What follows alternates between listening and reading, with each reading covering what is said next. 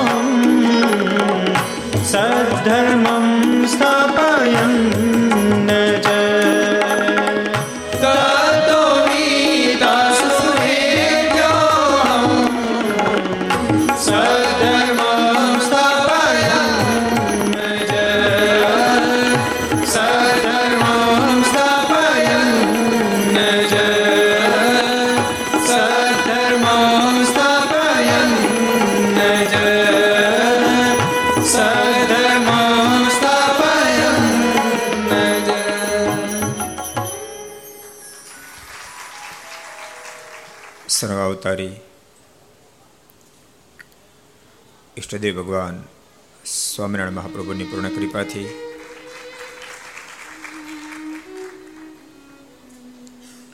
લીલા પુરુષોત્તમ ભગવાન કૃષ્ણ નારાયણ મર્યાદા પુરુષોત્તમ ભગવાન રાઘવ, એમની પૂર્ણ અનુકંપાથી.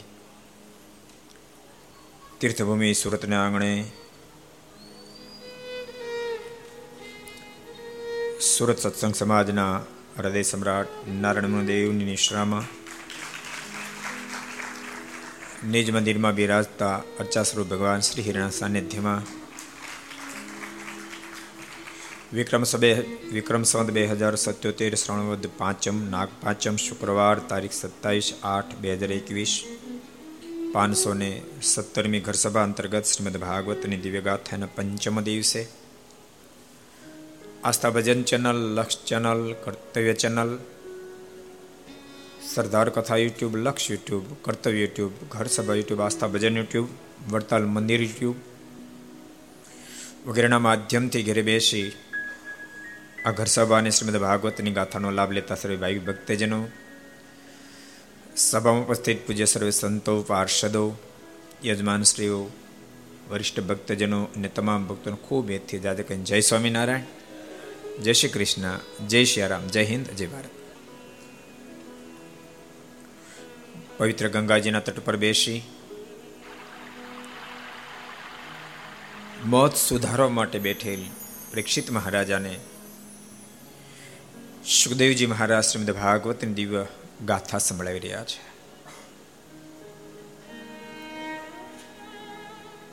પરીક્ષિત જેને પરમાત્મા સુધી પહોંચ્યો હોય ને મુક્તિનો પથ જેને સ્વીકારો હોય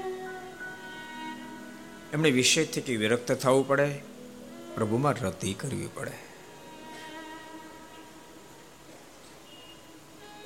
પરીક્ષિત ભગવાન કપિલ નારાયણનું પ્રાગટ્ય થતાની સાથે કરદમ મહર્ષિએ દેહોતીનો ત્યાગ કર્યો છે. પરીક્ષિતે પ્રશ્ન કર્યો, ગુરુદેવ અનેક જ્ઞાનીઓ, અનેક વૈરાગીઓ સંસાર છોડે છે.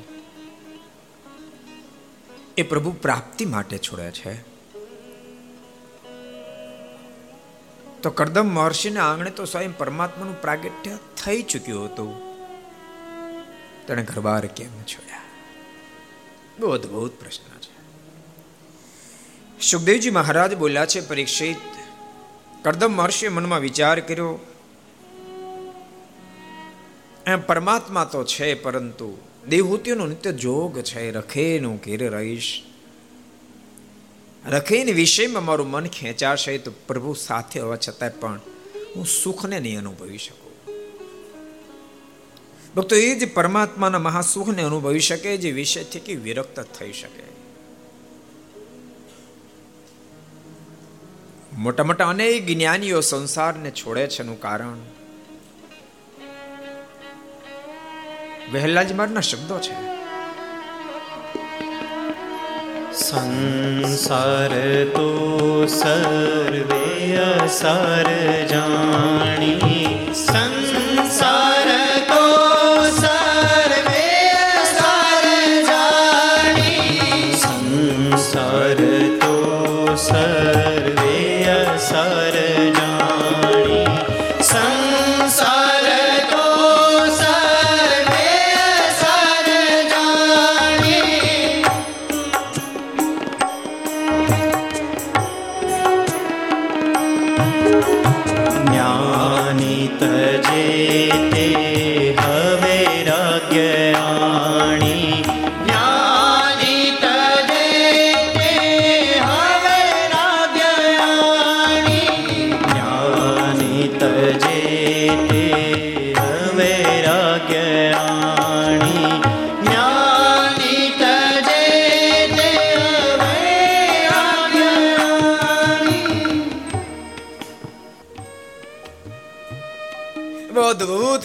માર લખી રહ્યા છે. જ્ઞાની વ્યક્તિ જગતમાંથી વિરક્ત બની અને પ્રભુને ભજવા માટે જાય છે. એની વિચારધારા બહુ દ્રઢ છે. શું દ્રઢ છે? આલોકમાં ભક્તિ સાચી આલોકમાં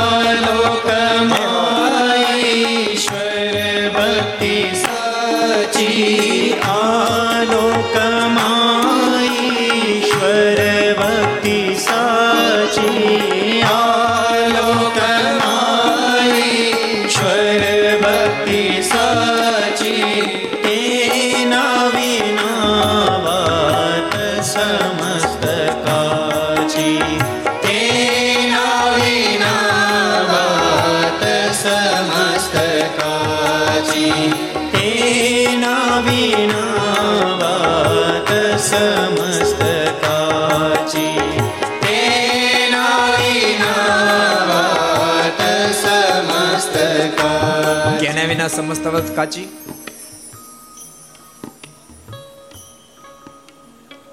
હરિની ભક્તિ કર્યા વિનાની સમસ્ત વાત કાચી. બધું જ તમે કહી મોટા અધિકારી બની ગયા, મોટા બિઝનેસમેન બની ગયા, મોટા એન્જિનિયર ડોક્ટર બની ગયા, બહુ મોટા ફિલોસોફર બની ગયા. પણ પ્રભુમાં રતિ ન થાય તેના વિના વાત સમસ્ત કાચી. પાકી દેખાતી વાત પણ કાચી. ખરો, ખરાખરીનો ખેલ જ્યારે આવશે ત્યારે એમાંથી કશું જ કામ નહીં લાગે. કામ તો પ્રભુનું ભજન જેટલું કર્યું છે એટલું જ કામ લાગશે. વિચાર કરી કરદમ મહર્ષે ઘર બહાર છોડ્યા છે. સમય પછી સમય વ્યતીત થવા લાગ્યો. વર્ષો સુધી હરિની આરાધના કરી કરદમ મહર્ષે પરમાત્માનું દિવ્ય ધામ સ્વીકાર્યું છે. એક દાડો કપિલ ભગવાનને માતા દેવહૂતિએ બે હાથ જોડીને પ્રશ્ન કર્યો છે. અથમે દેવ સમોહ અપાક્રષ્ટુ તુમાર હર્ષી. આપ મારા પર કૃપા કરો. આ હું અને મારા પણાની જે માયા છે, આપની જ કરાવેલી છે. આપ જ તોડાવી શકો. તમ ત્વાહમ. કારણ કે આપ આપ સ્વયં સક્ષમ છો. જેમ કુહાડાથી ઝાડ કપાઈ જાય છે, એમ આપ આશ્રિત ગણોના સંસાર રૂપી ઝાડને કાપવા માટે સક્ષમ છો. માટે કૃપા કરો. જગતમાંથી વિરક્તિ થાય ને આપમાં રતિ થાય. પ્રકૃતિ અને પુરુષ બંનેની દૂર વિચારધારા મને પકડાય અને એક આપના સ્વરૂપનું મને જ્ઞાન બની રહે એવી મારા પર કૃપા દ્રષ્ટિ કરો. કપિલ ભગવાન ખૂબ રાજી થયા અને હવે જે જ્ઞાન આપે ને કપિલ ગીતાનું જ્ઞાન કહેવામાં આવે છે, યાદ રાખજો.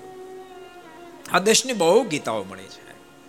આ દેશ એટલા માટે મહાન છે, અહીંયા હજારો લાખો લોકોએ ગીતાના જ્ઞાનને પ્રાપ્ત કર્યું.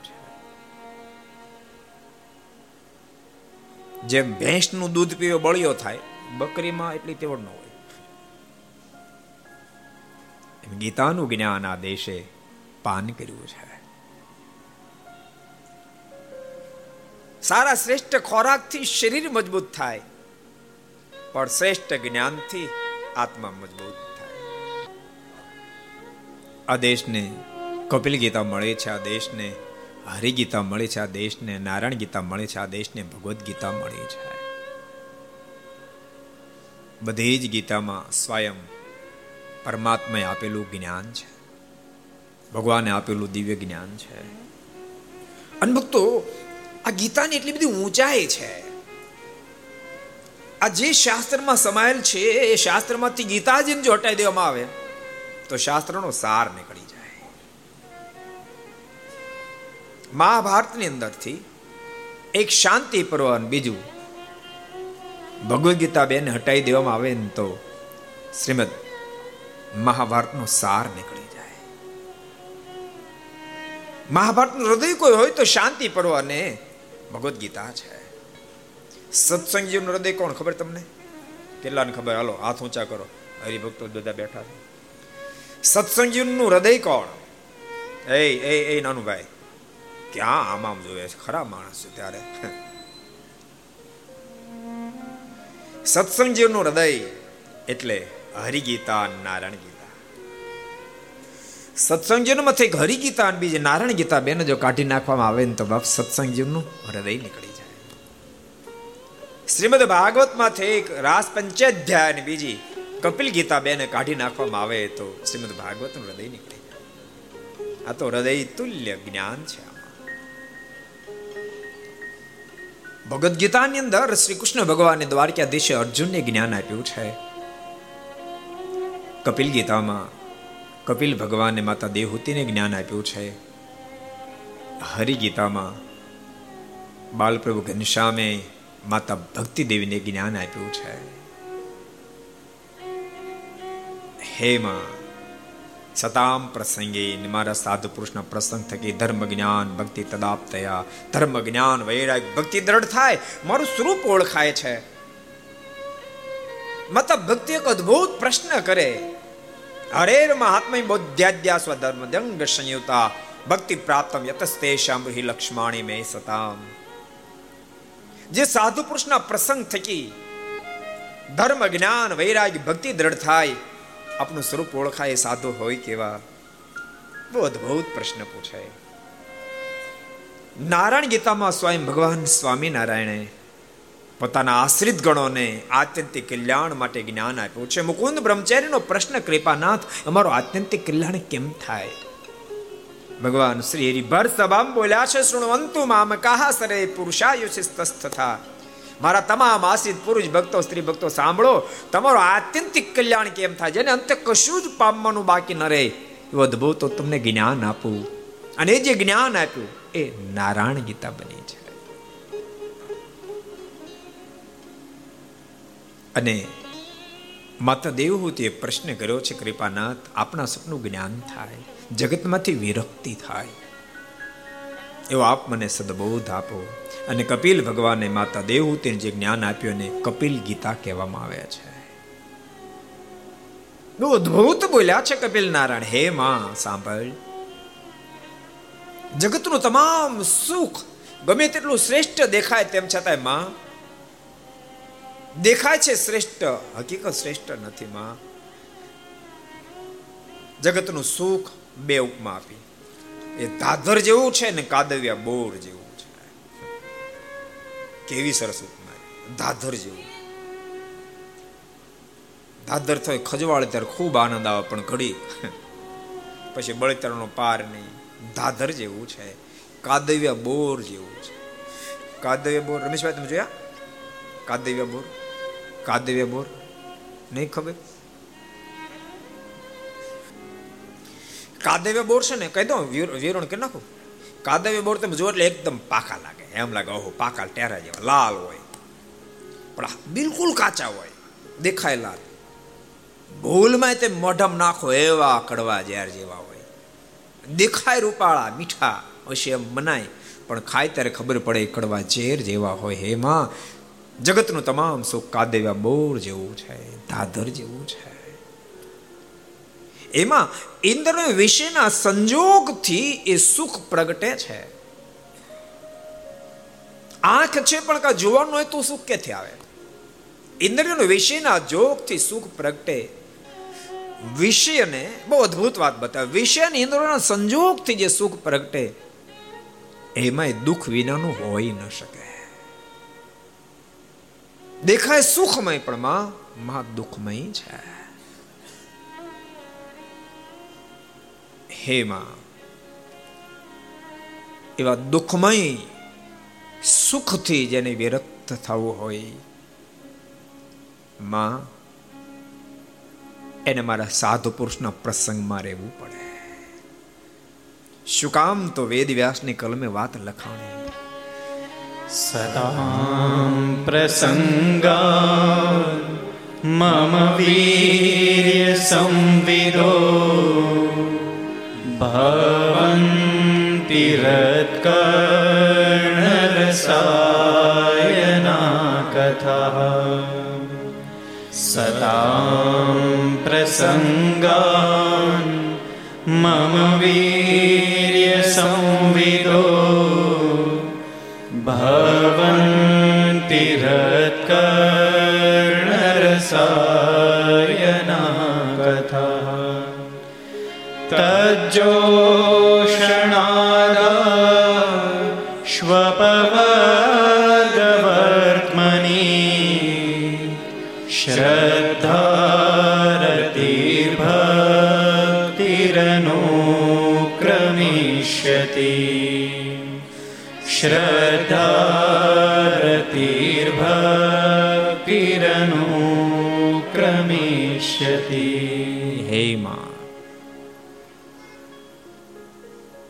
સતામ પ્રસંગાન મમ વીર્ય સંવેદો ભવંતિ ઉત્કર્ણ રસાયના કથા હેમાં મારા સાધુના મુખ થકી કાન અને હૃદયની પ્રિય લાગે એવી અદ્ભુત દિવ્ય કથા મારા ગુણાન વાતથી સભર ગવાતી રહેતી હોય છે તજ્જો શણાદા હેમાં જેના માધ્યમથી શ્રદ્ધા રતિર ભક્તિ અનુક્રમિષ્યતિ માં મુમોક્ષને, પરમાત્માને પામવા માટેની શ્રદ્ધાનું પ્રાગટ્ય થાય છે.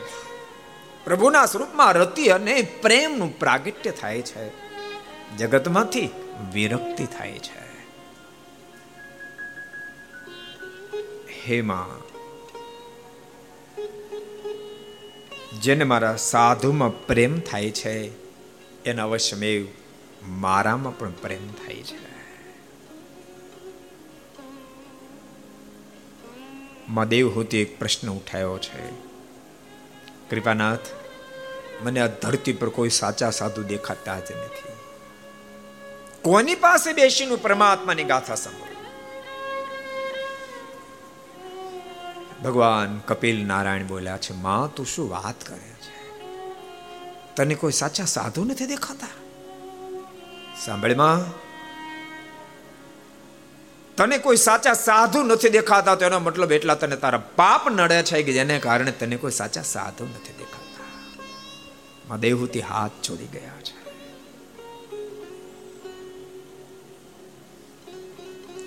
કૃપાનાથ મારા ગુનાને માફ કરશો.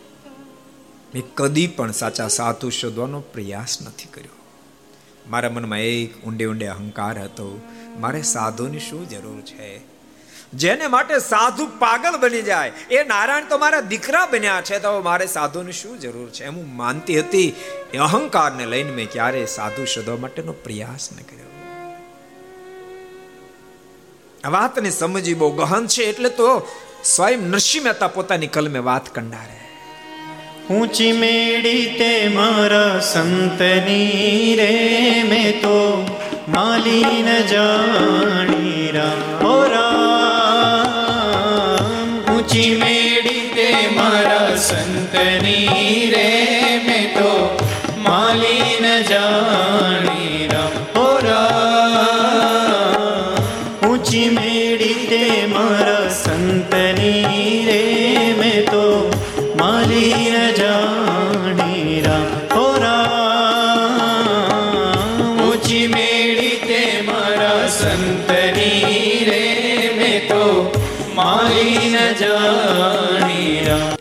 યાદ રાખજો, ઘા પડ્યા સિવાય, ઘા પડ્યા સિવાય ઘડતર કરવું કઠિન છે. પાણો પાણો જ છે, પાણો પાણો જ છે. એના પર ઘા પડે ને, ત્યારે પાણો મૂર્તિ બની જાય એ પાણો મૂર્તિ બની પાણો પાણો જ છે. પાણાને કોઈ હાથ ન જોડે, પણ ઘા સહન કરે ને પાણો જ્યારે મૂર્તિ બની જાય ત્યારે લાખો લોકો એની પાસે દુવા કરતા થઈ જાય.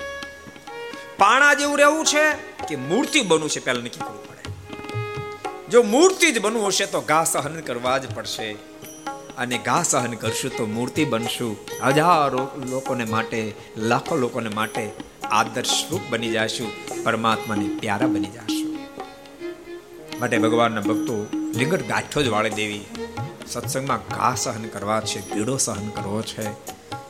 કોઈ પ્રશંસા કરે તોય ભલે નહીં ક્યારે કોઈ કઠણ શબ્દ કહે તોય ભલે મારા મોક્ષને અર્થે કીધા હશે. એમ જો માનતા શીખશું ભક્તો સત્સંગમાં ખૂબ સુખ્યા થશું. દિવસે દિવસે સત્સંગનો આનંદ અનુભવાતો જશે. નરસિંહ મહેતાએ બહુ અદભુત પંક્તિઓ લખી છે.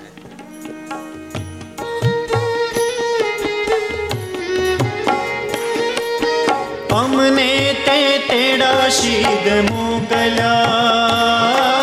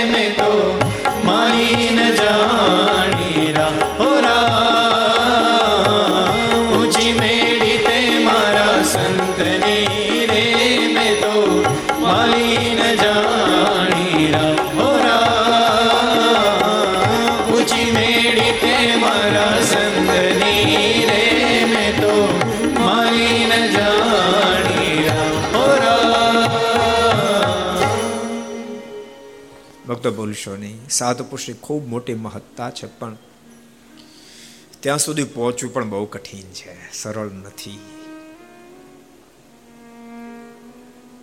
ભૂલશો નહીં, આ વસ્ત્ર પહેરવું કઠિન છે, પણ તેમ છતાં કદાચ પહેરી લેવાય. વસ્ત્ર પહેરતા વાર ન લાગે, પણ જીવનમાં સાધુતા લાવતા તાકી જિંદગી અનુસંધાન રાખે, ત્યારે જીવનની અંદર સાધુતા એન્ટ્રી કરે. સાધુ મમ હૃદય. આવા શબ્દના પ્રયોગો જે થયા છે. બોલતા નહીં સર્જન ડોક્ટર થવામાં એ જાણે ક્યારે સર્જન ડોક્ટર થયો. એમને નથી થવાતું.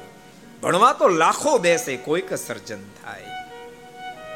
એમ ખૂબ અનુસંધાન, ઠાકોરની કૃપા, કોઈ મહત્પુરુષનો રાજીપો.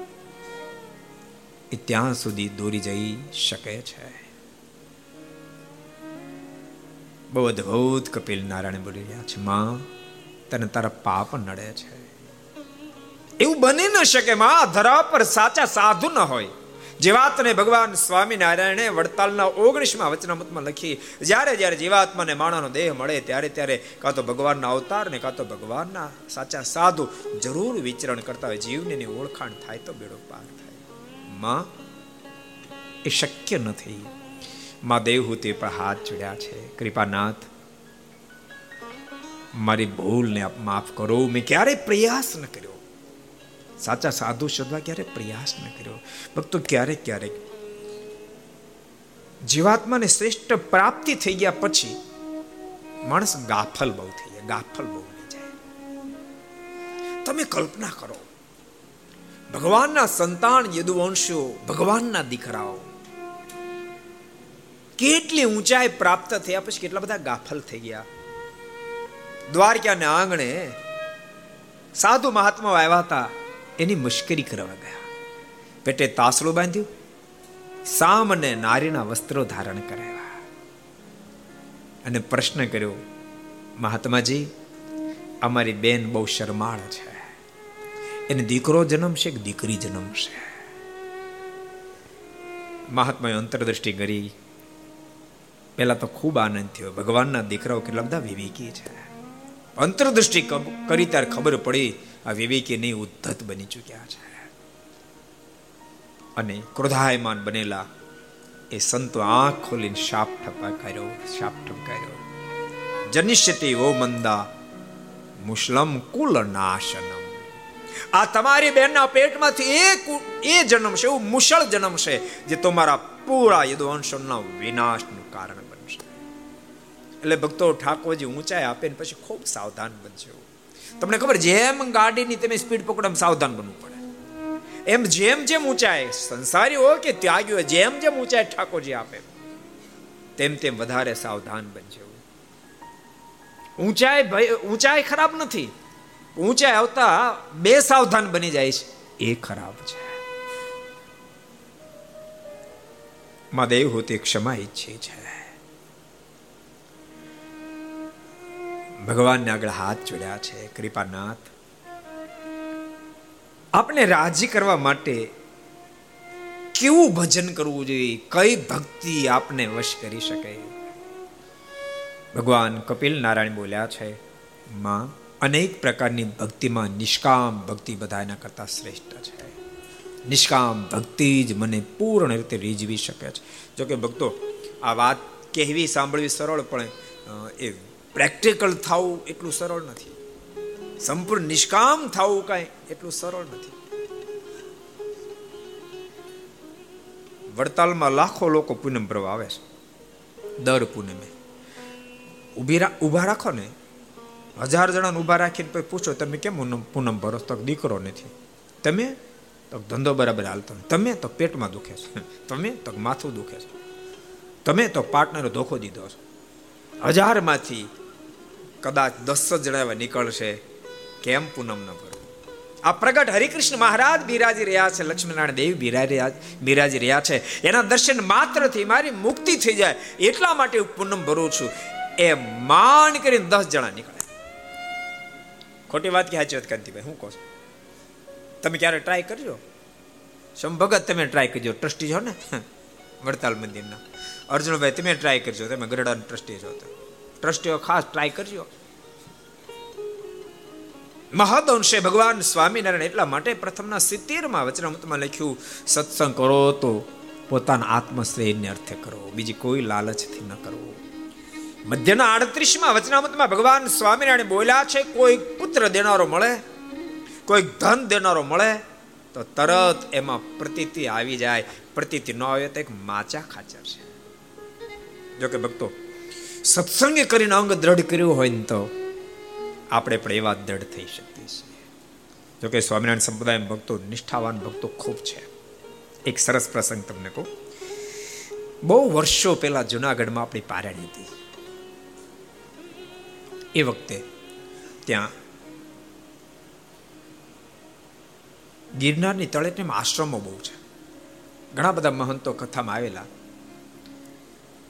એટલે અમે પણ તે આશ્રમમાં દર્શન કરવા ગયેલા. એક મહંતે બહુ સરસ વાત કરી મને કે, સ્વામીજી, તમે ખબર નહીં કેવું પાવ છો? તમારા સ્વામિનારાયણ સંપ્રદાયના આશ્રિતો નિષ્ઠા બહુ મજબૂત થાય. મેં કે સ્વામી, તમને કેમ બાપુ અનુભવ? એ કે, અમારે આ છે ને, આ ધર્મશાળાનું કામ હાલતું કે. એ વખતે તમારો એક ભગત રેતીન કપચી નાખતો હતો. રેતી કપચી નાખી અને આશ્રમનું કામ પૂરું થયું. પછી અડધું અડધું બિલ આપ્યું હતું. બાકીનું બિલ લેવા માટે જ્યારે આવ્યો ને ત્યારે અમારા ટ્રસ્ટી બધા હાજર હતા. અમે કીધું કે આટલી બધી બહુ મોટું કામ હતું. આટલી બધી કપચી રેતી નાખીએ છીએ તો અમારી ઈચ્છા છે કે બે ગાડી કપચીની બે ગાડી રેતી, એ સેવામાં લખવી છે. અરે ભગત, તે તમારા ભગત આ દીધ, વાંધો નહીં. એટલે કાપીને મને આપો. એને તુરંત આ એટલે મારા ટ્રસ્ટી રાજી બહુ થયા ખીલીએ હાર ટીંગાતો હતો હાર મને આપ્યો ને મને કે બાપુ, તમે એને હાર પહેરાવો. આમ દીકરો નથી એટલે દીકરો થાય. હું હાર પહેરાવજો એટલે મને હાથ જોડ્યા મને કહે, બાપુ, માફ કરજો, મને હાર નહીં પહેરાવતા. મેં કેમ?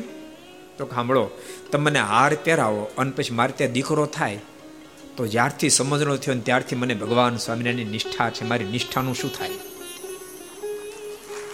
અને આપ હાર પહેરો દીકરો ન થાય તમારો અભાવ. મારે તો બે બાજુ નુકસાની. થાય તો નિષ્ઠામાં ફેર પડે, ન થાય તમારું ફેર પડે. માટે રાજી થાવ મારે હાર નથી પહેરો. મારું મસ્તક ઝૂકી ગયું કે વાહ, શું સ્વામિનારાયણના સાધુ દાખલો કરી કરી નિષ્ઠાઓ પાતા હશે? અને ભક્તો જેટલા ઘર સભા મળે બધાને કહું છું, નિષ્ઠા મળી ખમ બનજો. સુખના દેનારાય મહારાજ આપ અને દુઃખના દેનારાય આપ. પ્રભુ પાસે માગજો, પણ કેવું મગાય? પ્રેમ સખી પ્રેમાનંદ સ્વામી પર ભગવાન સ્વામિનારાયણ રાજી થયા. અને કે માગો પ્રેમ સખી? અને પ્રેમ સખી પ્રેમાનંદ સ્વામી મુખમાંથી શબ્દો નીકળ્યા હતા. તમારી મૂર્તિ વિના મારા નાથ રે.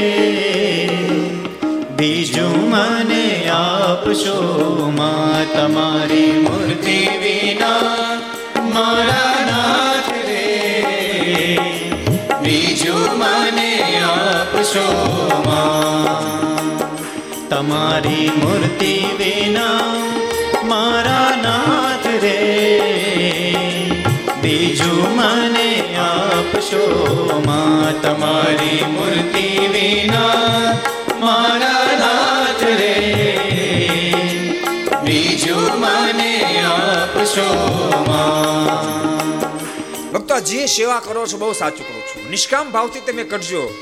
ઠાકોરજી આપણી વેદનાને ને આપણી ભાવનાને બધાને જાણે જ છે. જરૂર નહીં પડે માગવાની. માગજો તો બસ આટલું જ માગજો. પ્રેમ સકી પ્રેમાન સહી માગે હે કૃપાના. તમારી મૂર્તિ વિના મારા નાથ રે. બીજું મને આપશો માં? તમારી મૂર્તિ વિના મારા નાથ રે. બીજું મને આપશો માં? હું તો જોડી હાથ રે બીજું મને આપશો માં હું તો એ જ માગું છું જોડી હાથ રે બીજું મને આપશો માં હું તો એ જ માગું છું જોડી હાથ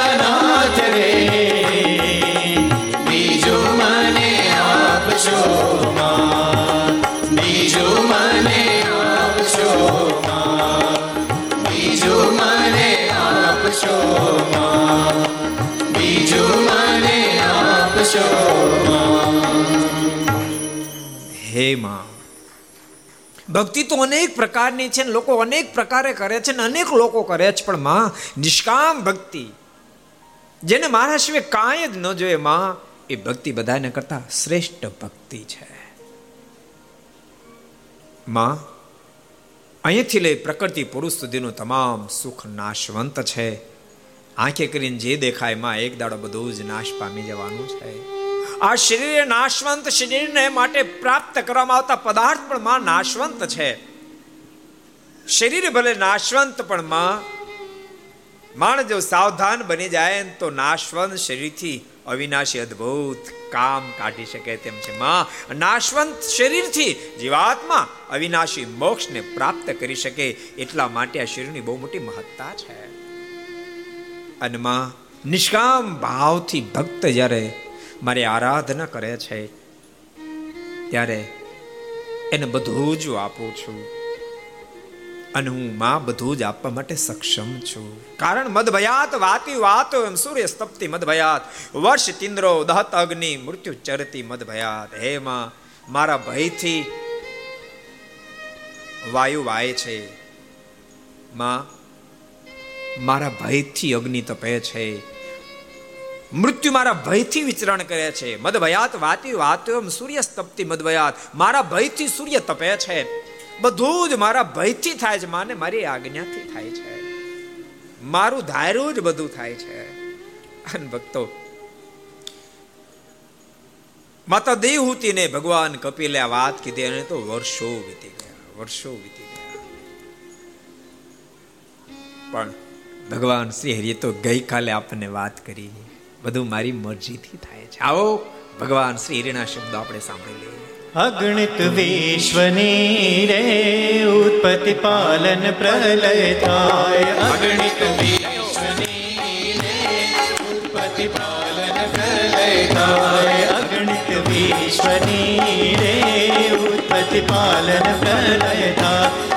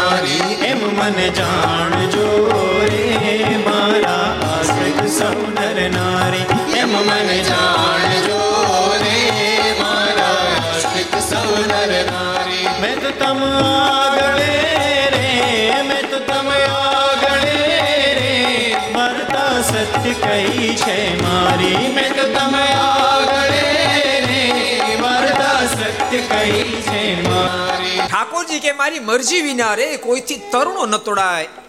એમ મને જાણજો રે, મારા આશ્રિત સૌ નર નારી, આ મારી મરજીથી ઠાકોરજી કે આ બધું બની રહ્યું છે. એટલે બધા માનશે અદ્ભુત! કપિલ નારાયણ માતા દેવહૂતિને જ્ઞાન આપી રહ્યા છે, માં. જીવન ધન્ય ત્યારે બને જીવનની અંદર ધર્મ, જ્ઞાન, વૈરાગ્ય ભક્તિનું દઢીકરણ થાય. અનન્ય ભાવથી જે મારું ભજન કરે, એ મુક્તિ પદને પામે છે. અને માં, જે ભજન કરતા નથી, હાય હોય કરી કરી જિંદગી પૂરી કરે, હાય રૂપિયા હાય રૂપિયા હાય રૂપિયા સિવાય જેને બીજો લક્ષ્ય નથી. માં મરવાનું તો બધાયને છે. એનો પણ અંતકાળ જ્યારે આવે છે ત્યારે જમનો દોતો એને તેડવાને માટે આવે છે. મારે કરી આવે મૂર્છાન, પડે પ્રાણી પૃથ્વી મોજાર, સંકટમાં સંબંધી સંભાળીને પાપી કરે પુકાર. ક્યાં ગયા મારા કુટુંબીન, ક્યાં ગઈ મૃગાનેણી નાર. જેને અર્થી અતિ ઘણો અધર્મ કરતો આઠું જામ. આ સમય કામ કોઈ ન આવે ને મારા જોયા આવા જીવાત્મા એ કોડે કોડે પાપાચારો કર્યા છે. મનમાં એમ માનતો તો જાણે મોત તો આવવાનું જ નથી. અમર પટો જાણે લઈને આવ્યો હોય બેફામ બને વર્તતો હતો. ન કોઈ દાડો મંદિરનું પગથિયું ચડે, ન પ્રભુનું કોઈ દી ભજન કરે, ન કદી સત્સંગ કરે, ન પોતાના હાથે કોઈ સારું કામ કરે, ન માળા કરે, ન પૂજા કરે, ન સ્વાધ્યાય. બેફામ બની જીવન જીવે. નહીં ખાવાનું ખાવું, નહીં પીવાનું પીવું, નહીં જોવાનું જોવું, નહીં સાંભળવાનું સાંભળવું. અનેક ગરીબ, નિરાધારની આતળીઓને કકડાવે એની આંખોમાંથી આંસુડા વરસાવે. પણ એને ખબર નથી, મોત એક દાડો આવી જશે, કોઈને છોડશે નહીં. ભગવાનના ભક્તો વિષય બાજુ મન જાય ને ત્યારે જરાક મનને સમજાવજો મનને સમજાવજો. વિષય નાશવંત દેહ નાશવંત એની ફળશ્રુતિ સત્ય થશે. મર્યા વિના છૂટક્યો નથી, મર્યા વિના છૂટક્યો નથી. પણ એ નામ મર્યો કહેવાય, મરીને જે મહારાજને પામી જાય, બાપ મર્યો કહેવાય મર્યો કહેવાય. બાકી તો બાકી તો આખી દુનિયા બધા પાછા થાય છે. મરે જ કોણ? પાછા થાય છે. એટલે તમને ખબર ગામડામાં? નાગફણી ધરબે ખબર તમને? બે લાગે નાગફણી ધરબે કંતિભાઈ, ખબર તમને? નાગફણી ધરબે બધાને ન ધરબે કોક કોકને ધરબે. ખબર જ હોય, આ રિટર્ન જ હોય, આ ગાડી રિટર્ન જ ફ્રી હોય. નાગફણી ધરબે. એટલે દેવાનંદ સામે લખવું પડ્યું. તારે માથે નગારા વાગે મોત ના રે, તારે માથે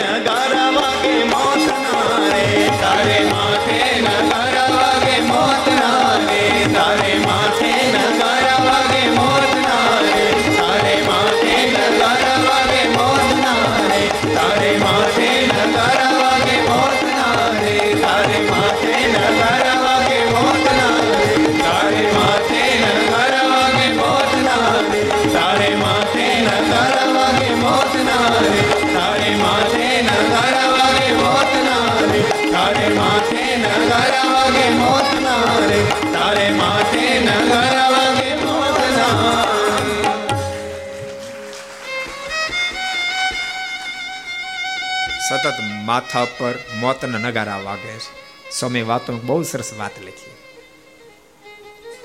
સ્વામી કે રોજ કાળ આપણી પાસે આવે છે. સ્વામી દ્રષ્ટાંત આપ્યું જેમ બકાલી લોકો વાડા કરે, ચીબડા પાક ઉપર આવે ને પછી એ બકાલી વાડામાં આવે. અને ડીટ ડીટને અડી જોવે. કડક લાગે ને તો પછી બીજા વેલે જાય. એને અડે. એમ કરતા કરતા ડીટને અડે ને ખડે ને હડપ ઉપાડે. એમ સ્વામી કે કાળ પણ આ વાડામાં ત્રણ વાર આટો મારવા આવે છે. આપણા દીઠ જરા કડક લાગે છે. કોરોનામાં જેના નરમ લાગ્યા કોરોના ઘણા થયો તો બધા ન લઈ ગયો. પણ જ્યારે નરમ લાગ્યા, માટે ભગવાનના ભક્તો ભગવાન ભજ્યું. કપિલ નારાયણ આજ મા દેવહૂતિને કહી રહ્યા છે કે માં જે ભજન નથી કરતો. અંતકાળ જ્યારે આવે ને ત્યારે જમનો દૂત એને તેડવા માટે આવે છે. મારી તોડ આવીને ઉપાડી જાય છે. માં, જમરાજાની પાસે પાપી જીવને હાજર કરવામાં આવે. ખાતા જો પણ બધા ઉધાર જ બોલતા હોય. જેને લઈને માં એને ભયંકર કષ્ટ આપવામાં આવે. ઉદાર્યંતે ચાત્રાણી તે શામ તે જીવતામપી ભોગ્ય કર્મ વશાતત્ર મર્યંતે ને પાપી ના એને કાપી કાપીને ખાય. ચીરી ચીરીને ખાય. માં અંગૂઠા જેવડો દેહ વધે ત્યારે માથે હાથ ફેરવો હોય એવો ને એવો થાય. વળી કાપી કાપીને ખાય. મને એક ફેરની કાપી કાપીને ખાય છે. પછી અનેક પ્રકાર નરના કુંડોમાં નાખે છે. વર્ષો સુધી એમાં છબડે, પછી ચોર્યાસી લાખ યોનીમાં ચડે. એમ કરતા કરતા એ માણસનો દેહ આવે.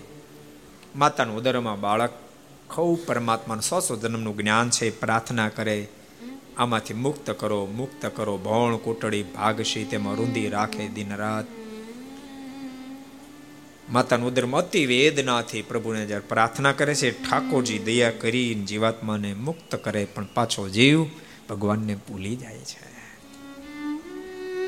આ બધા પ્રસંગને સાંભળ્યા પછી માં દેહુતિના મુખમાંથી શબ્દો નીકળ્યા છે, કૃપાનાથ, આ મોક્ષના સાધન તો બધા ગહન દેખાય છે. ટૂંકમાં મોક્ષનો કઈ રસ્તો ખરો? અને ત્યારે ભગવાન કપિલ નારાયણ બોલ્યા છે આમાં સાંભળ, ટૂંકમાં તને મોક્ષનો રસ્તો બતાવો. પ્રસંગ મજરમ પાશ માત્મન કવિયો વિદુહુ. સએવ સાધુ સુકૃતો મોક્ષ દ્વારમ અપાવૃતમ. હે માં, મારા એકાંતિક સંતની સાથે દેહને દેહના સંબંધીમાં જે પ્રીતિ છે, એ પ્રીતિ જો બંધાઈ જાય, તો મુમુક્ષને માટે ભાગવત ધર્મનું પોષણ થાય મોક્ષનો દરવાજો ખુલ્લો થઈ જાય છે. આ જ વાતને બાલપ્રભુ ઘનશ્યામમાં ભક્તિને બતાવી. માતા ભક્તિદેવને પણ સાધુના લક્ષણો બતાવ્યા. ધર્મ, જ્ઞાન, વૈરાગ્ય ભક્તિની વાતો કરી. માં ભક્તિ પણ હાથ જોડ્યા, કૃપા નાતા કેદી સિદ્ધ થાય. શોર્ટકટ ખરો? અને ત્યારે બાલપ્રભુ ઘનશ્યામે શોર્ટકટ બતાવ્યો. હે માં, દ્રષ્ટા સ્પૃષ્ટા ન તાવા કૃત પરિચરણા ભોજિતા પૂજિતા સદ્ય वा। બહુજનિ જનિતમ યંતિ વૈ સમૂલમ પ્રોક્તા કૃષ્ણેન એવ નિજ હૃદય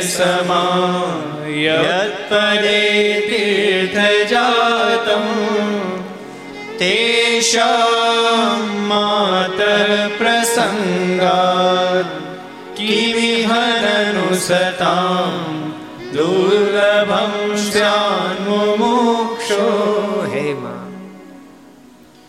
મારા ખરેખર આ સાધુ પુરુષો મળે ત્યારે દ્રષ્ટા, સ્પુષ્ટા ન તાવા એના દર્શન કરે, સ્પર્શ કરે, નમસ્કાર કરે. ભોજિતા, પૂજિતાવા. એને ભોજન કરે અને પૂજન કરે. માં એકાદ જન્મના નહીં બહુ જની જનિતમ બહુ બહુ જન્મના. ઓઘમ પાપના ઓઘા વળી ગયા તેમ છતાંયમાં મૂળ સહિત નાશ પામી જાય છે. માતા દેવહૂતિને કહ્યું છે કે માં, હવે તારી વૃત્તિ મારા સુખમાં ઠેરાવી દે. તને દિવ્ય ગતિ આપી દઉં આખીર માતા દેવહૂતિને દિવ્ય ગતિ આપી છે. કપિલ ગીતાને પૂર્ણ કરી તૃતીય સ્કંદને પૂર્ણ કરી ચતુર્થ સ્કંદની અંદર પ્રવેશ કર્યો છે. ચતુર્થ સ્કંદની અંદર આકૃતિના માધ્યમથી સ્વયં વિષ્ણુ ભગવાનનું પ્રાગટ્ય થયું એ દિવ્ય ગાથા બતાવી અને પ્રસૃતિના માધ્યમથી સોળ સોળ કન્યાની પ્રાપ્તિ થઈ છે. જેમાંથી તેર કન્યા ધર્મને આપવામાં આવે છે. એ એક અગ્નિને આપવામાં આવ્યા છે. એક પિતૃને આપવામાં આવ્યા છે અને બધા કરતા નાની કન્યા હતા. એને શંકરને પ્રણાવવામાં આવ્યા છે. પણ શંકર અને દક્ષનો જબરો જે સંઘર્ષ સર્જવાની તમામ ગાથા સંભળાવી છે. અને એ સંઘર્ષની અંદર દક્ષનું માથું એ બકરાનું થયું છે. વાત બતાવે કે આ દુનિયાની અંદર અહંકાર જેટલી કોઈ વસ્તુ ભયંકર નથી, માટે ભગવાનના ભક્તો મોક્ષને ઈચ્છનારા ક્યારે પણ અહંકારને આધીન ન બને. અને ત્યારબાદ સુખદેવજી મહારાજ બોલ્યા છે, પરીક્ષિત સાંભળ, હું તને મન મહારાજાના મોટા પુત્ર ઉતાન પાદની કથા સંભળાવું. જાય ઉતાન પાદશ્ય સુનીતિ સુરુચિસ્તયો હો. ઉતાન પાદને બે પત્નીઓ છે. વાયલી ચાલવા એક નામ સુનીતિ છે બીજા નામ સુરુ છે.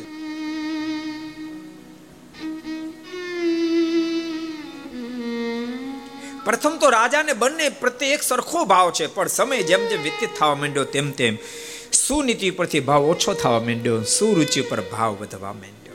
આમ તો માણસની પ્રકૃતિ આવી છે. રુચિ બાજુ જ ખેંચાઈ જાય માણસ, નીતિનો સંગ પછી છોડી દેતો હોય છે. માણસ એટલું દુઃખી થાય, નીતિને છોડી દે છે.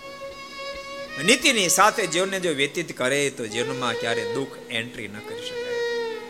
ભગવાનના ભક્તો જીવનની અંદર નીતિ રાખજો.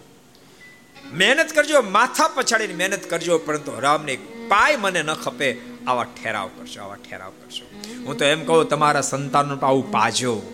તમારા પરિવારના સંતાનોને પાછો ભક્તો, હમણાં વિદ્યાનગરની અંદર આખો જે માલ લખાવ્યો બે કરોડ રૂપિયામાં એ વિશ્રામ બાપા એના જ પાર્ટનર કૌશિકભાઈ છે.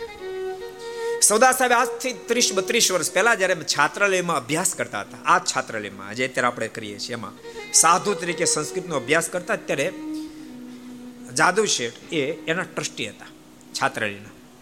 એક દરમિયાન મને વાત કરી સિવિલ એન્જિનિયર તમે કલ્પના કરો, બત્રીસ વર્ષ પહેલાં સિવિલ એન્જિનિયર તો નિવૃત્ત થઈ ગયા રિટાયર્ડ થઈ ગયા. અમે બે બેઠા હતા, સત્સંગ કરતા, ખૂબ ભગવાનના સારા ભક્ત છે. મને કહે સ્વામી મેં મારી જિંદગીમાં ક્યારે પણ એક પાય ખોટી કરી નથી. એક પાય ક્યારે મેં હરામની લીધી નથી. સાયકલ ઉપર આવે. ને સિવિલ એન્જિનિયર અને પ્રોફેસર હતા કોલેજના. એક પેપર એ વખતે મને કે એક પેપર ફોડો ને તો મને પચીસ હજાર રૂપિયા મળે. હું ધારું તો ફોર ગાડીઓ ગાડીઓમાં ફરી શકું.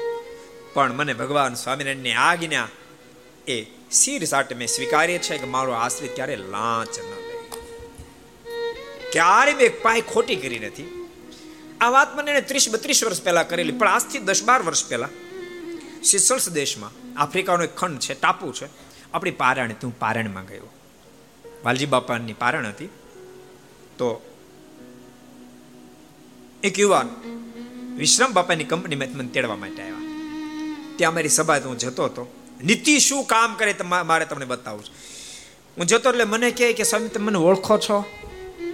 મેં કીધું ના એ કે જાદવજી ભાઈ સ્વામિનારાયણ છાત્રાલયના ટ્રસ્ટે તેને ઓળખો મેં એને તો ઓળખીને બહુ સારો સત્સંગ મેં સાથે કર્યો મને કે એનો દીકરો છું અને એનો દીકરો છે એમ કીધું એટલે મેં કહેતો હા ભાઈ મને તારા પપ્પાએ જે વાત કરી તને કહું એમ કે મેં આ બધી વાત કરી મેં કીધું એનો દીકરો છો માટે જોજે જિંદગી ખોટું નહીં કરતો ત્યારે એ કૌશિકભાઈ મને કૌશલભાઈ મને કીધું મને કહે કે સ્વામી તમને જે વાત કરીને એવી જ અહીંયા જ્યારે હું આવ્યો ને ત્યારે મારા પપ્પાએ મને વાત કરી હતી. મને કે બેટા તું શીસળ જા છો પણ એક પાય કોદી ખોટી કરીશ તું મને રૂપિયા નહીં મોકલ તો જિંદગીમાં તને નહીં કહું.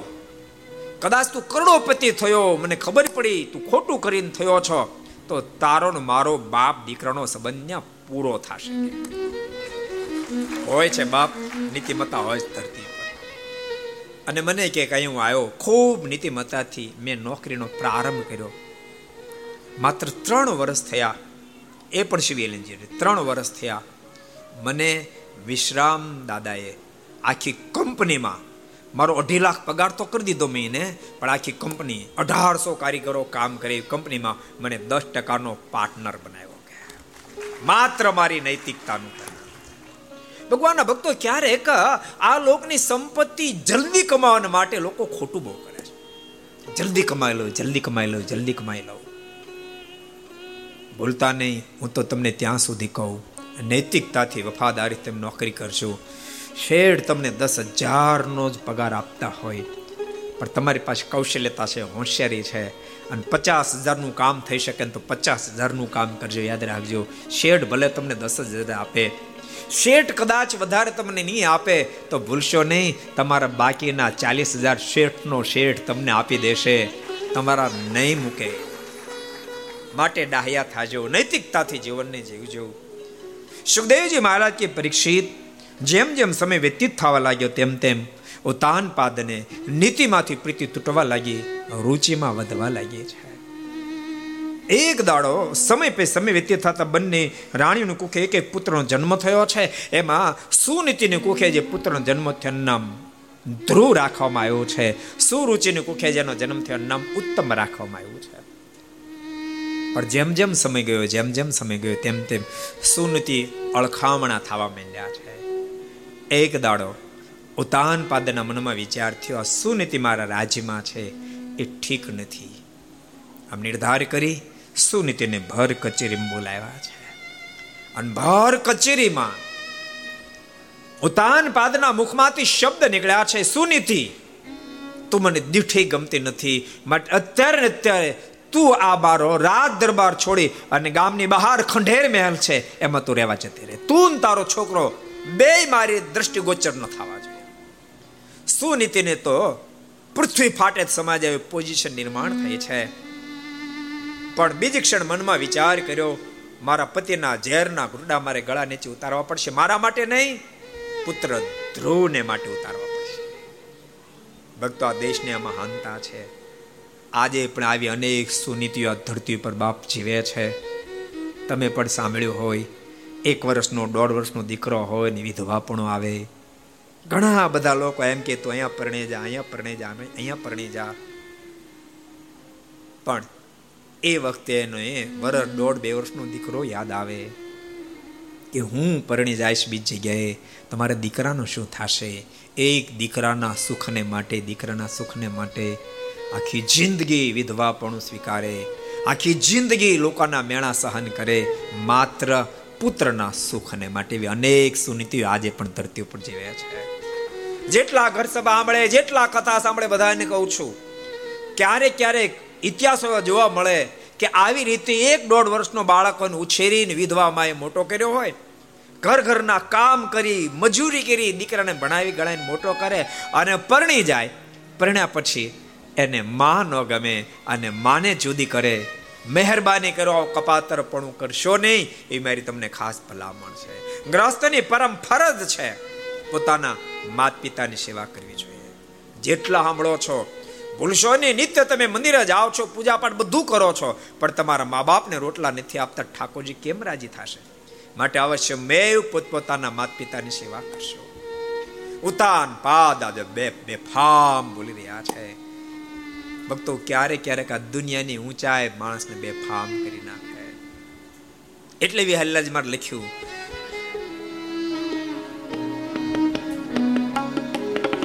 જો રાજ કેરો મદ હોય જેને જો રાજ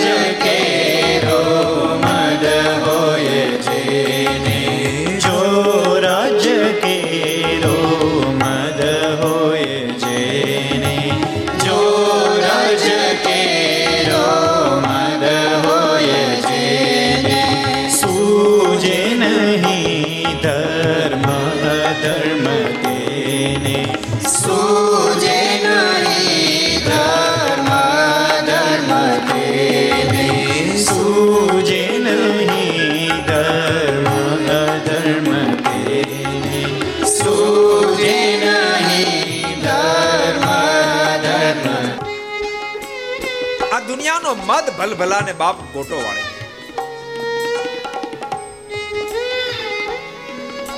બહુ અદભુત વાત વિહલ્યાજી માં લખે.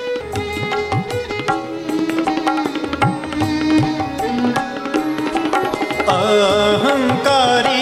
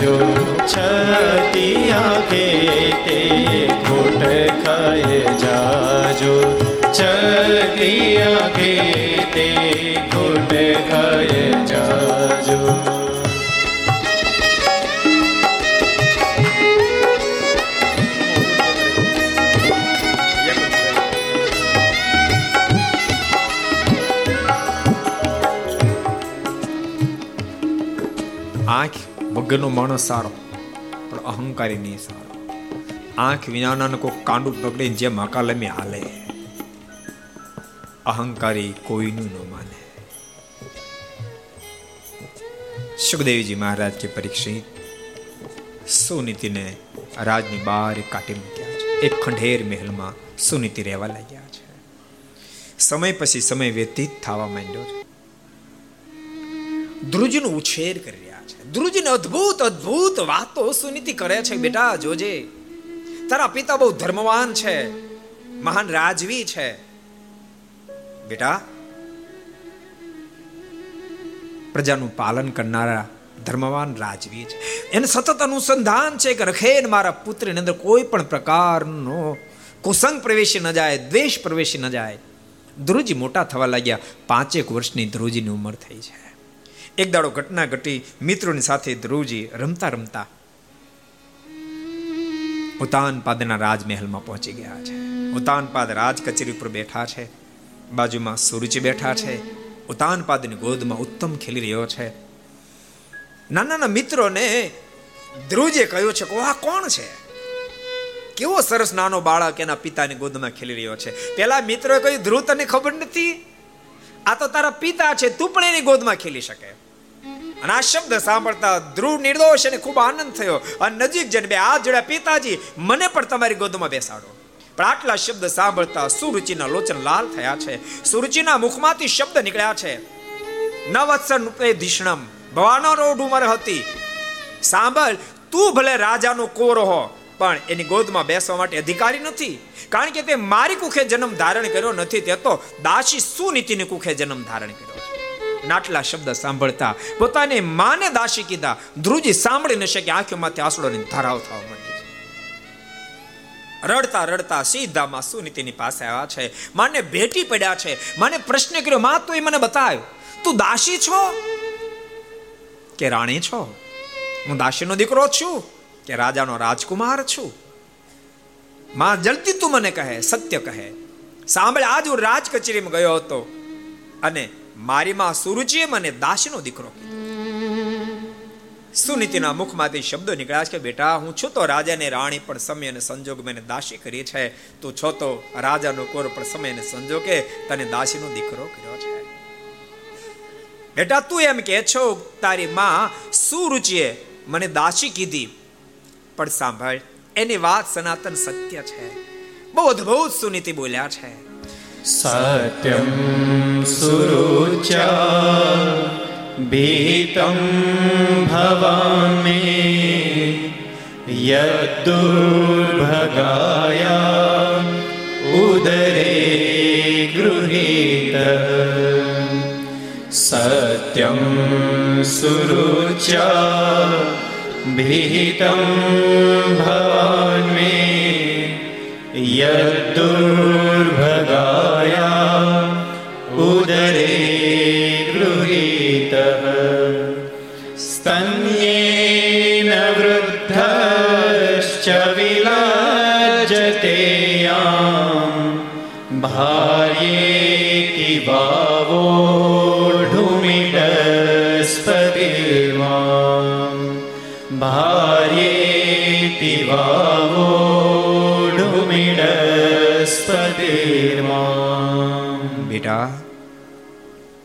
હું શું કહું? તારી માતા સુરુચિ તો મને દાસી તરીકે સ્વીકારવા તૈયાર છે?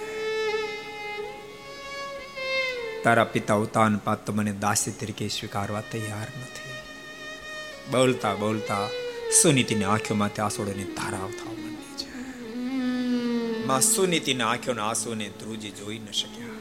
પોતાના નાના ખેસથી માના આંખો લૂછતા લૂછતા ધ્રુજીના મુખમાંથી શબ્દ નીકળ્યા છે માં રોના મત માં રોના મત तुझे रोने की कोई आवश्यकता नहीं मया मैं आजे प्रतिज्ञा से बद्ध होता हूं आज तेरा जितना अपमान हुआ है उससे यदि मैं एक दिन तुझे लाख गिना मान न दिलाऊं तो मेरा नाम ध्रुव नहीं मां रड़ीश नहीं તું મને એ બતાય માં તને આ દુઃખમાંથી બહાર કેમ કાઢી શકું માં ધ્રુવ જેવો તારો દીકરો હોય ને તાર રડવું પડે માં, એ હું જોઈ ન શકું. ભક્તો કથાએ બતાવે છે એનું દીકરો કહેવાય, મા બાપને આંખોના આંસુને જોઈ ન શકે. માટે કપાતર એવા થશો નહીં. મા બાપને તમે રડાવો. માં તમને એ બતાવે, આ દુઃખમાંથી બહાર કેમ નીકળાય? સુનીતિ બોલ્યા છે બેટા, તારો મારો સમય અત્યારે વિપરીત છે. તું જેની પાસે જાઈશ હું જેની પાસે જઈશ, એ મદદ કરવાને બદલે, હાથના કાંડા પકડવાને બદલે પગના કાંડા પકડી, હેઠા પછાડશે. બેટા, દુઃખમાંથી જો બહાર નીકળ્યો હોય તો અદ્ભુત સુનીતિ બોલ્યા છે.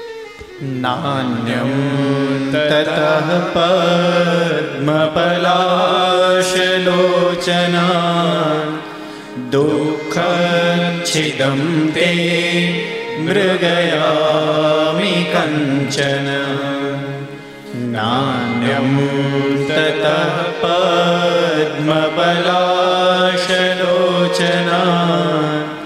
दुःखच्छिदं ते मृगयामि कञ्चन यो मृग्यते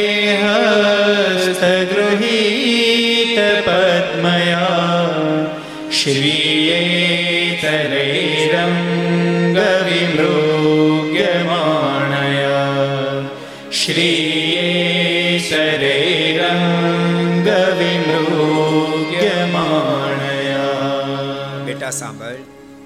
દુનિયાની પાસે હાથ લંબાવવાથી કાંઈ ન મળે. નાન્યમ પદ પદ્મ લાચ લોચન દુઃખમ છે તે મૃગયામી કંચન. કમળના પત્ર સમાન જેના નેત્રો છે. હજારો લોકોના દુઃખને જે ટાળનારા છે, એ નારાયણનું શરણ તું સ્વીકારી લે બેટા. એની તો આરાધના કર, તમામ દુઃખમાંથી તું મુક્ત થાઈશ બેટા, જંગલમાં જા સાધના કરવા માટે ધ્રુજના મુખમાંથી શબ્દ નીકળ્યા છે કે માં, હું જંગલમાં જાઉં પણ તું સાથે આવી તો, બેટા, મારથી અવાય નહીં તારા પિતાએ મને રહેવાની આજ્ઞા કરી છે. અરે, પણ માં, હું જંગલમાં એકલો જાઉં તો જંગલી પ્રાણીઓ મને ફાડી ન ખાય. અને એ વખતે સુનીતિ બહુ અદભુત બોલ્યા છે, બેટા, હું તને જંગલમાં એકલો નથી મોકલતી, તારી સાથે નારાયણ છે. આપત્તિ વિપત્તિ આવે તો ભગવાનને યાદ કરજે, ભગવાન તને સહાય કરશે. ભક્તો, આ દેશમાં પ્રથમથી માએ આવા જ્ઞાન પુત્રને પાયા છે. એક વાત કહું તમને? જેની માં મહાન એનું સંતાન મહાન થઈ શકે. માની બહુ મોટી ફરજ છે, માની બહુ મોટી ફરજ છે. જેટલા પણ ઘર સભા સાંભળતા હોય, ભાગવતજીની કથા સાંભળતા હોય, પ્રત્યેક માતાઓ આને ધ્યાનમાં લઈ. માં જો સંકલ્પ કરે કે મારી કુખે જન્મેલ બાળકને મારે મહાપુરુષ બનાવો છે, મહાપુરુષ જ બને. બાળપણથી એની અંદર તમે એવા સંસ્કારનું સિંચન કરો. અરે, ઉદરમાં હોય, બાળક ઉદરમાં હોય, ત્યારથી એની અંદર તમે સંસ્કારનું સિંચન કરો. એને ભગવાનની કથા સંભળાવો. પ્રભુ પ્રેમની વાતો કરો. એની શરીરતાની વાત કરો અને દેશભક્તિની વાતો કરો. એના દાતારીની વાતો કરો. એના ગર્ભની અંદર એ સંસ્કારનું સિંચન થશે. આ સાયન્સે પ્રૂવ કર્યું છે કે બાળક માતાનું ઉદરમાં હોય ત્યાં સુધીમાં બોતેર ટકા જ્ઞાન પ્રાપ્ત કરી લે છે. બોતેર ટકા જ્ઞાન પ્રાપ્ત અને ભક્તો, હિન્દુસ્તાનના તો ઇતિહાસો છે. અભિમાન્યુએ માના ઉદરમાં છ છ કોઠાની વિદ્યા શીખી લીધી. પ્રહલાદજીએ માના ઉદરમાં જ જ્ઞાન પ્રાપ્ત કરી લીધું. માની પરમ ફરજ આવે છે અને જેની મા મહાન એનું સંતાન મહાન સાબિત થાય છે. મેં બે ચાર ફેરી કહ્યું છે કે છત્રપતિ શિવાજી મહાન બન્યા પણ ભૂલતા નહીં. એનું કારણ પિતા નથી. એના પિતા તો મુસ્લિમ રાજના સેનાપતિ હતા. ત્યાંના કડવા અનુભવો જ્યારે જીજાજીને થયા છે, ત્યારે માં જીજાએ શિવાને પ્રથમથી જ એ જ્ઞાન પાયું તું બેટા, હિન્દુ ધર્મને તારે આઝાદ કરવાનો છે. અને એ અદ્ભુત કહાનીને ઝવેરચંદ મેઘાણીએ પોતાની કલમે કંડારી છે. હે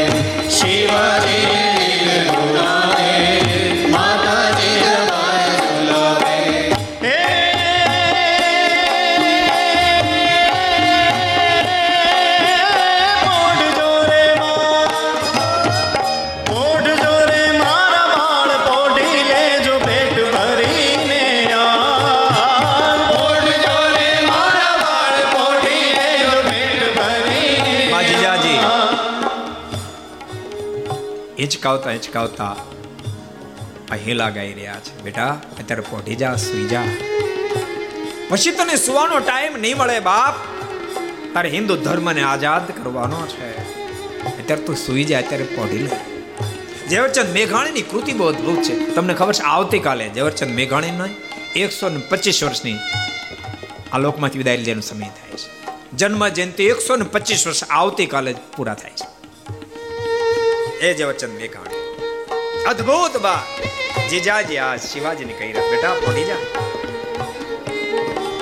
હે પોઢજો રે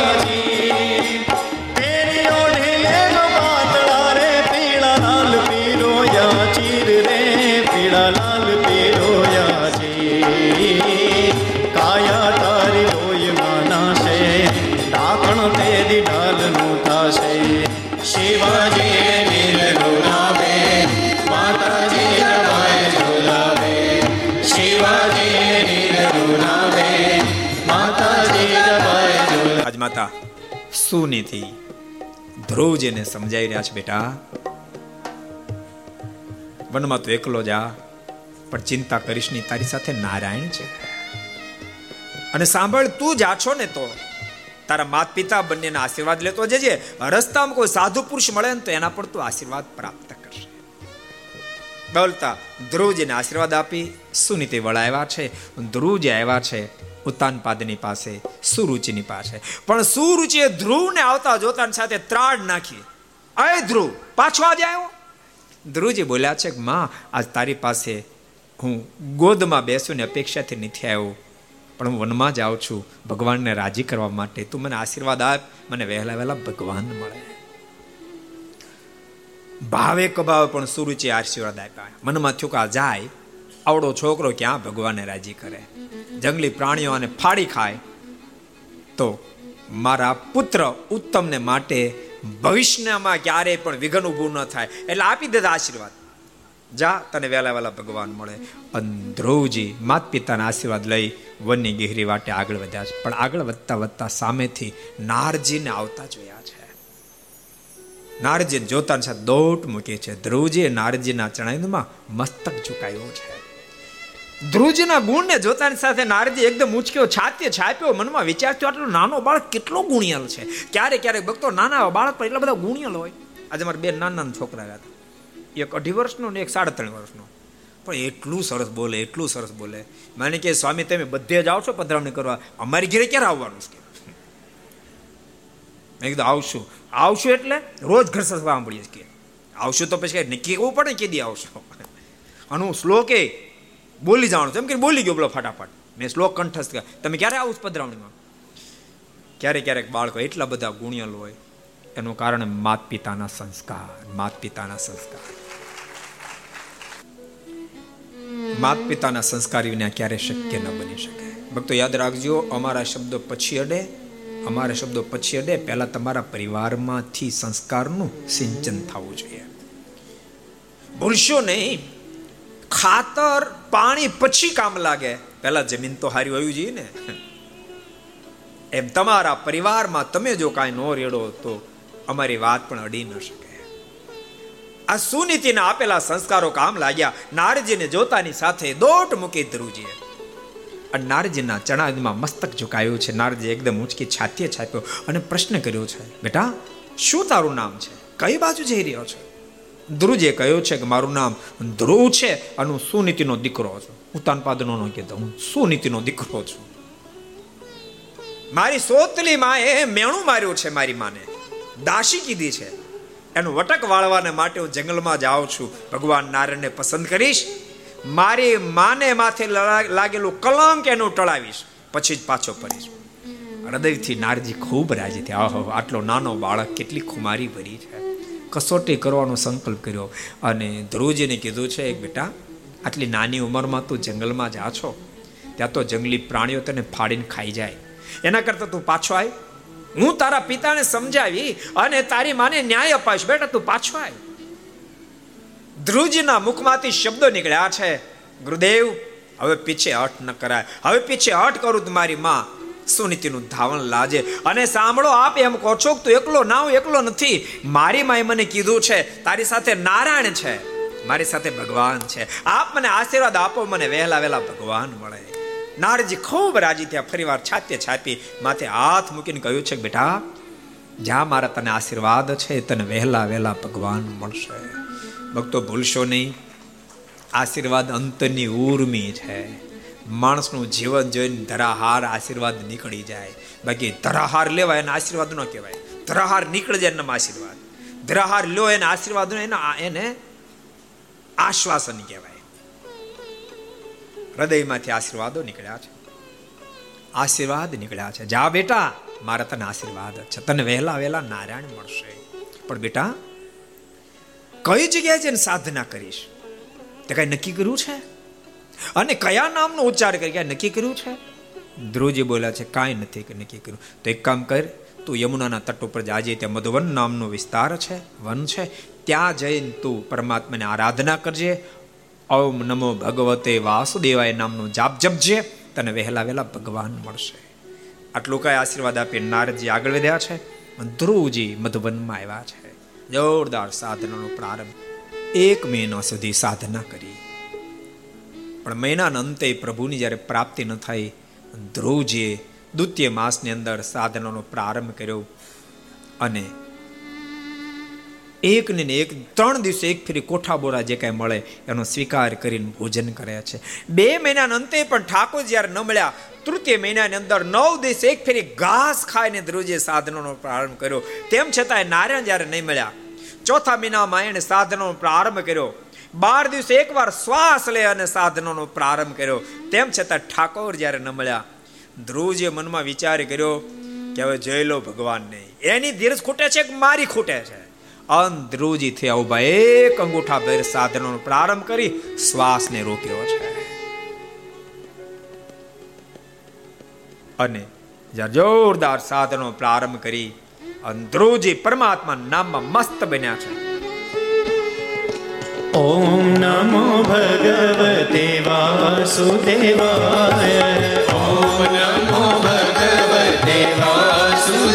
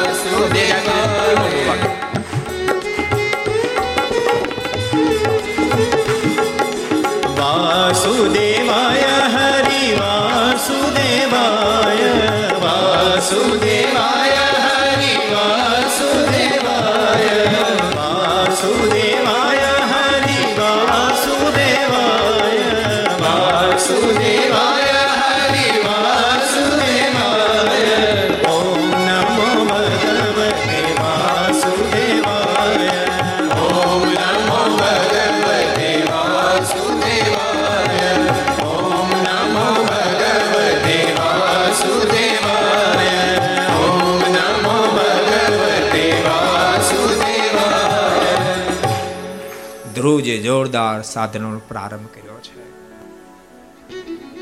શ્વાસ રોક્યો. દેવતાનો શ્વાસ રોકાણો. ભક્તો, આપણે તો ભાગશાળી છીએ. પ્રભુ પ્રાપ્તિ માટે આવે સાધનાઓ કર્યા પછી પણ પ્રભુ મળવા કઠિન છે. આ તો ભગવાને એટલી બધી કૃપા કરી. મારા જનને અંતકાળે જરૂર મારે આવવું બિરુદ મારું બદલીને સર્વજનને જણાવું. મહારાજ પ્રથમના ચૌદમાં વચનામૃતમાં કહે, લોયાના ત્રીજા વચનામૃતમાં કહે અંત્યના ચોથા વચનામૃતમાં એમ કહે, મારો આશ્રય એકવાર મારો શરણાગત બની જાય. ભગવાન શ્રી હરિના શબ્દો. કદાચ એનો એનો દેહ ગમે ત્યાં પડે, ગમે તે હાલતમાં પડે, ગમે તે સંજોગમાં પડે, મારે ત્યાં સુધી લખ્યું, જંગલી પ્રાણી આવીને એને ફાડીને ખાઈ જાય. કોઈ દુશ્મન મારી નાખે એક્સિડન્ટ થઈ જાય, પોસાય તે રીતે મારા આશ્રયનો દેહ છૂટે, એને હું તેડવાને માટે આવું, હું તેડવાને માટે પધારું.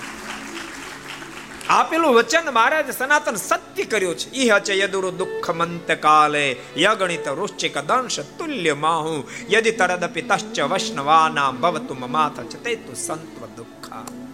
જે કોઈ મારો શરણાગત બને, ભગવાન સ્વામિનારાયણ કે કે શાસ્ત્ર એમ કે શરીરમાંથી પ્રાણ જ્યારે અલગ થાય ત્યારે રૂવાડે રૂવાડે વીછની વેદના, વીછી ડંખ મારી એટલી વેદના થાય.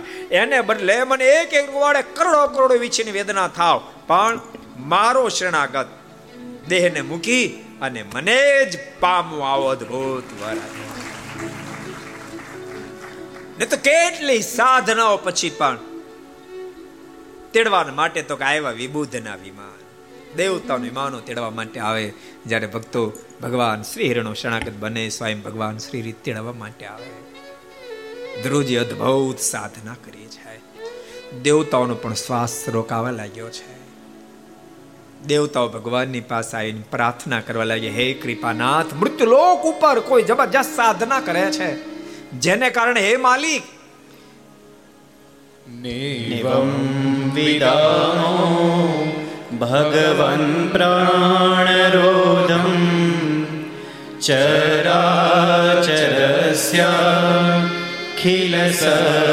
चराचरस्याखिलसत्त्वधाम्नः नैवं विदामो भगवन्प्राणरोधं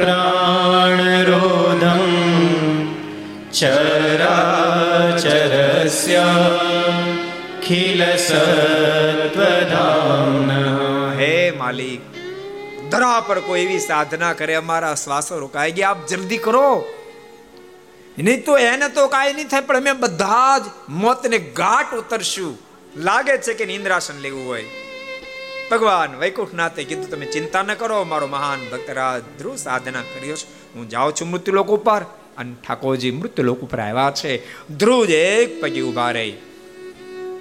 અખંડ પરમાત્મા નામનો જાપ જપતા જપતા જોરદાર સાધના કરી. આંખ બંધ છે. હૃદયમાં તેજ દેખાયું. તેજની મધ્ય ભગવાનની મૂર્તિ દેખાય અને ધ્રુવજી આંખ ખોલી. આંખ ખોલી ગઈ, પણ સામે જ્યાં જોયું તો સાક્ષાત પરમેશ્વર આગળ ઊભા છે. ભગવાનને જોતાની સાથે ધ્રુવજીના મનમાં એમ થયું, પ્રભુને હું સ્તુતિ કરું. પણ સ્તુતિ કેમ કરું? પાંચ વર્ષના છે. વિદ્યાભ્યાસ તો કર્યો નથી. પણ હૃદયથી જ્યાં પ્રભુને હાથ છોડ્યા ત્યાં તો પ્રભુ એવી દિવ્ય વાણી આપી ધ્રુવજીના મુખમાં અદભુત સ્તુતિના શબ્દ નીકળ્યા ધ્રુવજી સ્વયં પરમાત્માને કહેવા લાગી હે માલિક યોંત પ્રવિશ્ય મમ વાચ મેમાં પ્રસૂતા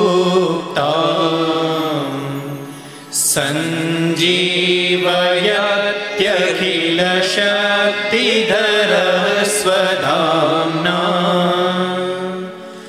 योऽन्तः प्रविश्य मम वाचमिमां प्रसूक्ता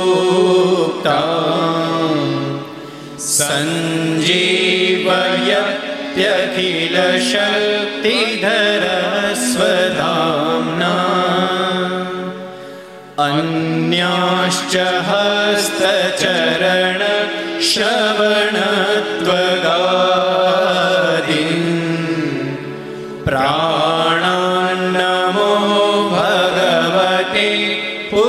पुरुषाय तुभ्यम् प्राणान्नमो भगवते पुरुषाय तुभ्यम् હે કૃપાનાથ આપ તો બહુ દયાળુ છો મારી સુતેલી વાણીને જગાડનાર આપ જ છો મારા હાથમાં સામર્થ્ય આપનાર આપ જ છો મારા પગની અંદર ચાલવાની શક્તિને આપનાર આપ જ છો મારા કાનની અંદર શ્રવણ કરવાની શક્તિને આપનાર આપ જ છો. સર્વે શક્તિને આપનાર આપ જ છો. ખૂબ અદ્ભુત પ્રભુની સ્તુતિ કરી. ભગવાન રાજી બહુ થયા.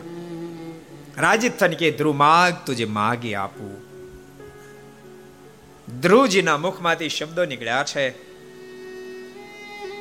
આપ જો રાજી થયો ને તો મને એવડું મોટું રાજ્ય આપો. મારા રાજ જોડું કોનું રાજ્ય જ ન હોય.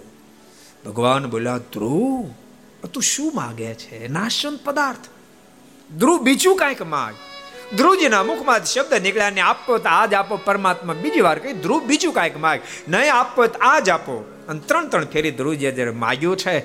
પરમાત્મા ધ્રુપદ આપીને તથાસ્ત બોલ્યા છે. પણ તથાસ્ત બોલતા સાથે પ્રભુ અદ્રશ્ય થયા અને ભગવાન જ્યારે અદ્રશ્ય થયા અને પછી ધ્રુવજીને પારાવાર પશ્ચાત થતો મેં શું માગ્યું? નાશવંત પદાર્થ માગ્યું.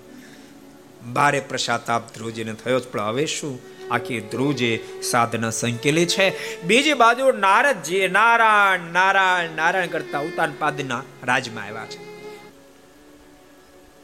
ઉત્થાન પતિ ખૂબ સ્વાગત કર્યું. પધારો ગુરુદેવ પધારો ગુરુદેવ, પધારો. આપ ક્યાંથી પધાર્યા? નારદજીએ કાંઈ સ્વાગત સ્વીકાર્યું. નારદજીના મુખમાંથી તરત શબ્દ નીકળ્યા. ઉતાન પાદ, તને રાજ મળ્યો? આટલી હદે ઉદ્ધત બન્યો આટલો બધો ડોશીના આધીન બની ગયો. એટલે પાંચ વર્ષના ધ્રુવને જંગલમાં મોકલતા તને શરમ ના આવી. આટલો બધો નારીના આધીન બન્યો. વર્ષો સુધી લોકો તારા નામને કલંકથી બોલાવશે. તને તાનપાત ભાન છે, બહુ વેઢ્યા ખૂબ વેઢ્યા ખૂબ. અને બાપ સાધુ જોડે, બાકી કોણ વડે બાકી બધા હાથ ફેરવે.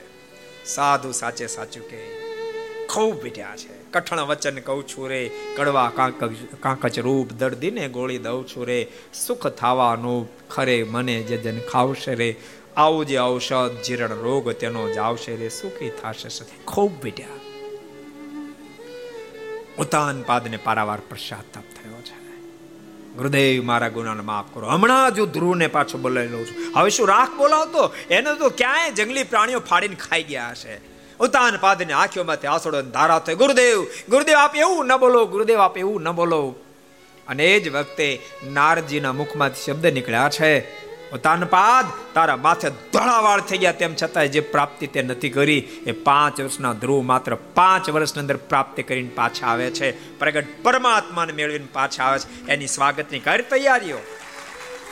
એમ કહીને બધી હકીકત નારદજી કહે છે ઉતાનપાદને ખૂબ આનંદ થયો છે. ઉતાનપાદ અને તમામ રયત બંને રાણીઓ ઉત્તમ બધા જ ધ્રુવજીના સ્વાગત માટે સામે ગયા છે. ધ્રુવજી સામેથી આવતા હોય. સ્વાગત અને એ વિશાળ શોભા જોતાની સાથે ધ્રુવજીના મનમાં સંકલ્પ થયો, આ સ્વાગત મારું નથી, મારા ઠાકોરનું સ્વાગત છે. એનો એ જ બાપ સામે ઊભો છે, એની એ જ માં સુરુચિ સામે ઊભી છે. જેણે પાંચ મહિના પહેલા મને કટુ વચન કીધા હતા. આજ પરમાત્મા રાજી કરીને આવ્યો, માટે સ્વાગત થઈ રહ્યું છે. માટે ભગવાનના ભક્તો આ વાત આપણે પણ કાયમ યાદ રાખીએ. કોઈ જગ્યાએ બહુ જ પ્રશંસા થાય, બહુ સફળતા મળે, ત્યારે સતત વિચાર કરો, આ સફળતા, સ્વાગત મારા ઠાકોરનું છે, મારા ઠાકોરનું છે. મારા ઠાકોરની બધી દેણ છે. ધ્રુવજી જ્યાં નજીક આવ્યા હાથણીઓની શૂન્ય અંદર ગંગા જળ ભર્યું છે એના માધ્યમથી ધ્રુવજીનો અભિષેક કરવામાં આવ્યો છે. ધ્રુવજી આગળ વધ્યા છે. પ્રથમ પિતા ઉતાન પાદને વંદના કરીએ છીએ. ઉતાન પાદે છાતીમાં છાપ્યા છે. ત્યારબાદ બંને માતાને ઉભેલી જોઈ મનમાં વિચાર કર્યો, પહેલાં કોને વંદના કરવું એક ક્ષણ મનમાં થયું, શું નીતિને પ્રથમ વંદના કરવું પણ વળતો વિચાર થયો કે નહીં નહીં. પરમાત્માએ દર્શન દીધા. ત્યારે મને સોતલીમાં સુરુચિ યાદ આવી? પરિણામે માગતા ભૂલ્યો હું, માગતા ભૂલ્યો ફરીવાર જરા જરા કે જો દેશ રાખીશ, તો બહુ મોટી નુકસાની કરીશ. આમ નિર્ધાર કરી અને ધ્રુવ જે આગળ વધીને પ્રથમમાં સુરુચિને વંદના કરીએ છે સુરુચિએ પોતાની છાતીએ છાપી, ધ્રુવજીના મસ્તક પર હાથ મૂકીને માફી માગીએ છે, બેટા, મને માફ કર માફ કર. મેં તને કટુ વચન કહીને જંગલમાં મોકલ્યો. ધ્રુવજી બોલ્યા છે કે, નહીં નહીં, માં, સાંભળ.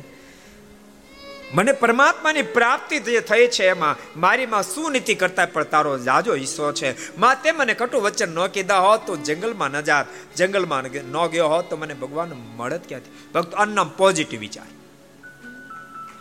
જીવનમાં જેને પોઝિટિવ વિચાર પકડતા હોય માણસ ગમે ત્યાંથી પકડે. બાકી નેગેટિવ જેને પકડો તમે ગમે મથો તો નેગેટિવ પકડે. માટે ભગવાનના ભક્તો સુખી થવું હોય, સફળ થવું હોય, પરમાત્માને રાજી કરવો હોય, સત્સંગમાં પણ આગળ વધવું હોય તો પોઝિટિવ પકડતા શકે છે ધ્રુવજી પોઝિટિવ પકડ્યું. માં, તારે લઈને મને ભગવાન મળ્યા છે. સુરુચિને વંદના કરી. ત્યારબાદ સુનીતિને જ્યારે વંદના કરી, સુનીતિની આંખોમાંથી આંસુડાની તારાઓ થઈ છે. છાતીએ છાપ્યા છે. આ સુનીતિને આનંદ સમાતો નથી.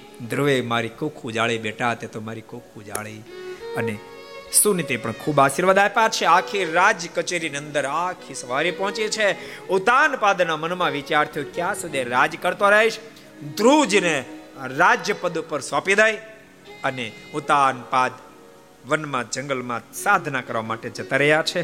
વર્ષો સુધી સાધના કરી આપણે શું શું ઘટના ઘટી એ તમામ કથાને ભક્તો આપણે આવતીકાલે શ્રવણ કરશું. અત્યારે ભક્તો, આવો જે જે સાથે કથાને અહીંયા વિરામ જાહેર કરી બોલો સ્વામી નારાયણ ભગવાન, શ્રી હરિ કૃષ્ણ મહારાજ, શ્રી નારાયણ મુનિ દેવ, શ્રી બાલકૃષ્ણ શ્રી રામચંદ્ર ભગવાન કાષ્ટભન દેવ, ઓમ નમઃ પાર્વતી પદય આ